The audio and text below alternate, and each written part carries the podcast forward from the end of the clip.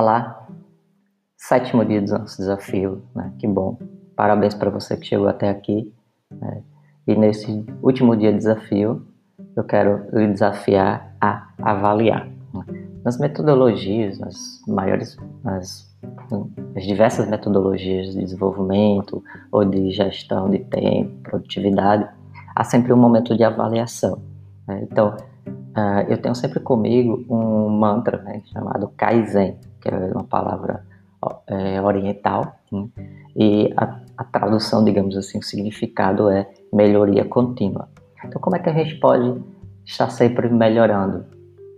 Se a gente não faz avaliação, a gente não tem essa oportunidade. Né? Então, ao final de cada período, seja da semana, do seu dia, ou do, do mês, ou do ano, é sempre importante a gente ter esse momento de, de avaliação, né?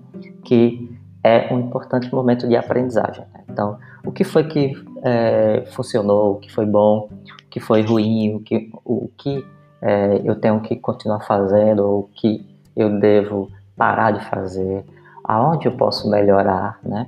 Como é que eu me senti em relação a os fatos que ocorreram, né? Essas coisas que ocorreram e fazer esse processo de avaliação, esse momento de avaliação deve ser de certa forma constante, não pode ser só ao final de um projeto, ao final do, de um período grande, como por exemplo só no fim do ano. Né? Então é importante que a gente faça uma avaliação a cada mês ou a cada semana, enfim, ter momentos de avaliação intermediários, né? para que a gente possa melhorar durante o processo, durante as etapas do nosso projeto. Então, falando especificamente de um projeto, é importante que a gente é, avalie durante as etapas para que a gente possa se adaptar né, e ajustar de forma que nós tenhamos qualidade. Né? Então, a gente pode melhorar durante o processo e essa, esse aperfeiçoamento ele só é possível através de um momento de avaliação. Né? Então, nesse desafio, esse último dia de desafio, eu quero desafiá-lo né, a avaliar. Faz um momento de avaliação, tenta elencar os pontos positivos, os pontos negativos do que ocorreram, do que ocorreu durante o, o seu período, seja semana, ou mês ou ano, e tire lições. O que é que eu posso fazer para melhorar? aonde é, o que é que eu devo mudar né? e o que é que eu devo permanecer fazendo. Então, parabéns para você que chegou até aqui.